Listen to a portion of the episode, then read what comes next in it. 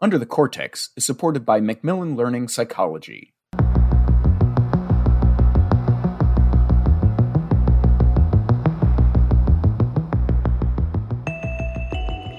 What is risky drinking? What are the thinking processes that lead to such behavior in general? What is the cognitive profile of risky drinkers? This is Under the Cortex. I am Özge Gürcanlı Fischerbaum with the Association for Psychological Science. To answer these questions, I have with me Dr. Elizabeth Goldfarb from Yale University. She is the author of an article published in APS's journal Psychological Science. Elizabeth, thank you for joining me today. Welcome to Under the Cortex. Thank you for having me. I want to start with your uh, research question right away. Your research explores the thinking paradigm of risky drinkers. Who are risky drinkers and how are you first got interested in this work? So, risky drinking is basically engaging in patterns of alcohol intake that are associated with higher risk for negative outcomes, both for physical well being and for mental health. So, what that looks like is things like regularly engaging in binges where you consume a large amount of alcohol in a short amount of time, or just persistently having overall high levels of intake throughout your week. And the way that I got interested in this was a little bit circuitous. So, my background is more in how stress influences memory. And of course, these are both processes that are related to substance use, right? Like, stress can be a huge trigger for folks to start drinking more or using more substances. And we also know memory plays a really important role in processes like lapse and relapse. So that's what first got me thinking hey, maybe drinking would be a place that these questions will have real impact on people's lives. And one thing that I learned as I started getting into this area was that alcohol actually changes your body's stress response. So, people who drink a lot have really high levels of what we think of as stress related hormones. So, maybe the alcohol itself could change the way people are remembering their experiences. So, the alcohol itself we could think of as a modulator of memory that could contribute to more use later. So, that got me really interested in well, do these folks who drink a lot actually learn and remember differently? very interesting how you first started thinking about that. And um, in your research, you talk about generalization and overgeneralization.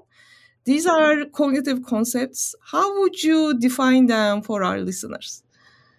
Sure. So basically, we can think of generalization as applying knowledge from past experiences to new similar situations.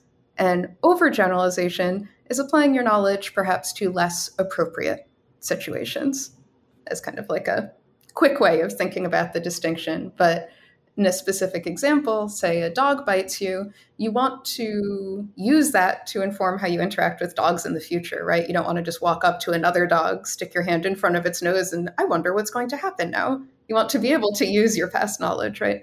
But you don't want to take that to an extreme and start being really afraid of even seeing any dog far away from you across the street. So we think about the first one of just taking your knowledge and using it adaptively as generalization, but taking it too far would be a form of overgeneralization. Yeah, and how is overgeneralization related to anxiety in general? So there's a lot of good research from the laboratory, but also observations clinically that anxiety disorders are associated with a tendency to overgeneralize fear. So, especially to situations that are actually safe ones. So, if you're in the laboratory, for example, maybe you learn that a blue square is associated with a shock, but a green square isn't. And then you can show people a continuum of colors shifting from blue to green, and you see how long they anticipate a shock or how much their body acts like they think a shock is coming as you move along that color gradient. And what you see is that people with anxiety disorders take that fear association much closer to green, much closer to what's actually safe than folks who don't have anxiety disorders. Mm-hmm. So people with anxiety disorders come into the situation with more overgeneralization bias. Is it what you would say? Yeah, that's especially for threat associations. Mm-hmm. And um, in your study, you found a relationship between overgeneralization and risky drinking. What is this relationship? Sure. So um, I think it helps to give a bit of a sense of how we measured it to um, explain it. But I think the key take home is that folks who engage in these problematic, these risky patterns of drinking behavior tend to spread out specifically associations with alcohol. So um, we told people that they were going to play a card game to earn tokens that would add to a financial bonus they'd get at the end of the study. So first they learned which cards would earn them the tokens, and then they got to choose in the second phase which cards did they want to play with. So what was happening under the hood in this game was that one card was paired with tokens that were actually pictures of alcohol. And the other card was paired with tokens that were just pictures of common objects. And the reason we did that was to see are they really focused on alcohol related reward or is it just any kind of reward that they're going to generalize more? And then the third card was very rarely paired with any kind of token. So, what we were able to do then, so these cards had kind of black squiggly shapes on them that were validated by um, Morgan Barense's lab to come from basically a color wheel of shapes so that as you move along this wheel, the shapes get more and more dissimilar. So we're able, just like in the beginning, going from blue to green, now we can track multiple gradients as the squiggles become less and less similar to each other. And those are the cards we're asking people to choose to play with in the second part of the game. So we can see if you learned this squiggle is associated with an alcohol outcome, will you continue wanting to play with cards that look less and less like that one that earned you an alcohol reward? And will you do that just for the alcohol reward or for any kind of reinforcer? And what we see is that um, the folks who are lighter drinkers tend to be more circumspect. So they go back to chance as the cards get less and less similar. They're less likely to play with the ones that don't look like what exactly what earned them a reward but people who engaged in riskier patterns of drinking behavior stretched these alcohol associations specifically out farther. So they showed this tendency to pick cards that, even if they didn't look very much like the one that was paired with alcohol, they still want to approach it. They still want to play with it. And we also did a follow up experiment to see is this just about reward? Because you could imagine that maybe they'll remember the good times with alcohol and really spread those out to less appropriate situations, but maybe negative reinforcement, they won't show that pattern. So we did the study again, but now they were penalty tokens. They were going to take away money from our participants. And they also overgeneralized alcohol punishment. So they showed a tendency here to avoid cards that looked anything like the one that was initially paired with an alcohol punishment. So it's showing that there's just this overall tendency to take what you learn about alcohol and spread it out to overgeneralize alcohol associations in a way that's really specific to alcohol, but valence general. It doesn't matter if it's gain or loss. Yeah, so both for carrots and sticks, they are overgeneralizing, right? Exactly. Uh-huh. Alcohol carrots and alcohol sticks. yes. yes, exactly. And uh, I find your uh, paradigm quite interesting because they are not, in fact, drinking. It is just a picture of alcohol, but it is even with uh, a minimum manipulation like that, uh, you see the pattern. So it is quite interesting. Yeah, there's a lot of work in the substance use field on what are called cue reactivity studies, where you're showing people pictures that are relevant to the substance that they use and you compare brain responses or attentional biases to those compared to something that's not a drug related cue. But yes, we did do this study online, so uh, couldn't really provide people with the alcohol reinforcement during the experiment. But yeah, I agree. And it also it is itself a form of generalization, right? You know, this card is related to this, or this um, image rather, this picture of alcohol is related to the reinforcing properties of alcohol. Mm-hmm. And um, I want to take a step back. I want to ask why you did this study in the first place. So, why do you think it is important to understand the thinking paradigm of risky drinkers? Yeah, it's a great question. So, I think as a cognitive neuroscientist, we want to understand the underlying mechanisms that give rise to problematic behaviors like risky drinking in this case. And we know that memory plays a huge role in substance use. You can't relapse in a place where you used to use if you don't remember that you ever used there before. But we don't know what it is that they're remembering. So many of the projects we're doing in the lab are trying to isolate. We have all these different memory systems, all these different types of representations. Which are the ones that are really motivating this problematic behavior? And once we understand which memories they are, we can start to think about how can we target them?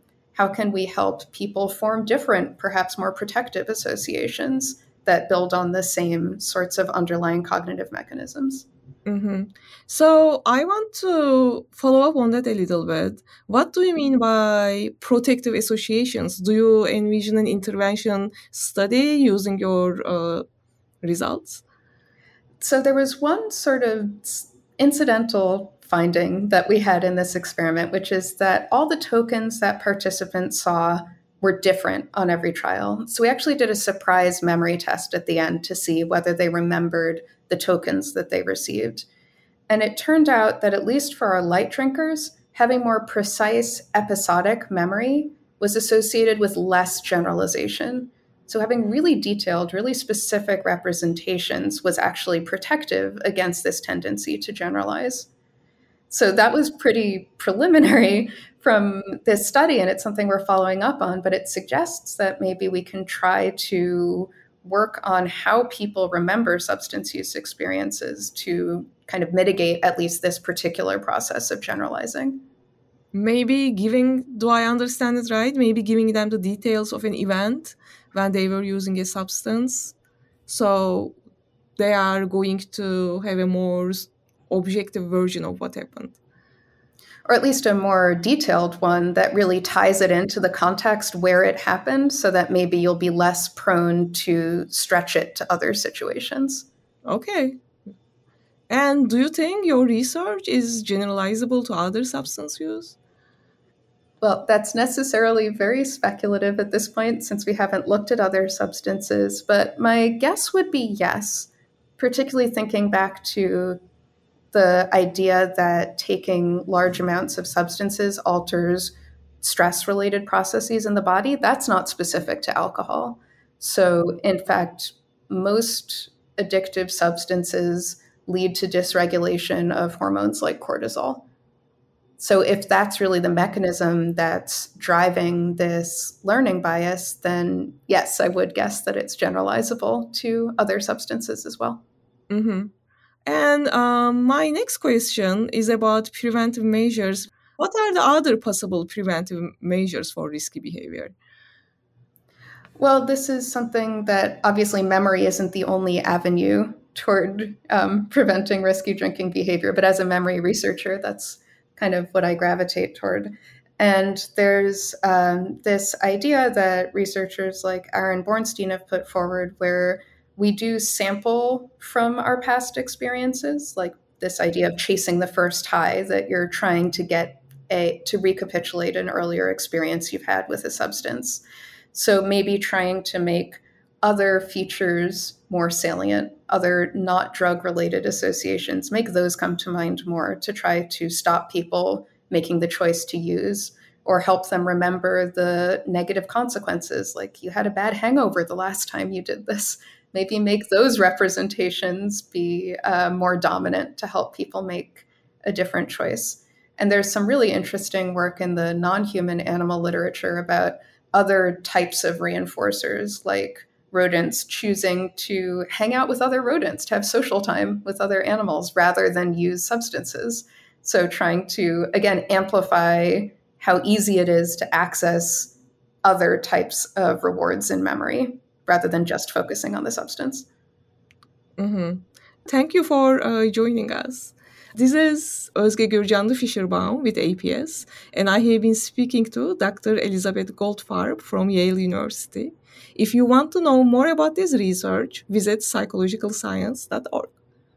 Are you looking for a way to connect with every student in your course and help each individual succeed? Macmillan Learning has the solution Achieve for Psychology. Achieve offers goal setting and reflection surveys that allow students to share their aspirations, thoughts, concerns, and obstacles about successful learning. These valuable insights enable you to catch students before they're in crisis. Use the goal setting and reflection data to tailor your teaching to meet the needs of each student, both as individuals and as a class. Don't just take our word for it, experience it yourself. Visit macmillanlearning.com slash under the cortex for an introductory tour today. Macmillan's Achieve for Psychology, engaging every student, supporting every instructor, setting the new standard for teaching and learning.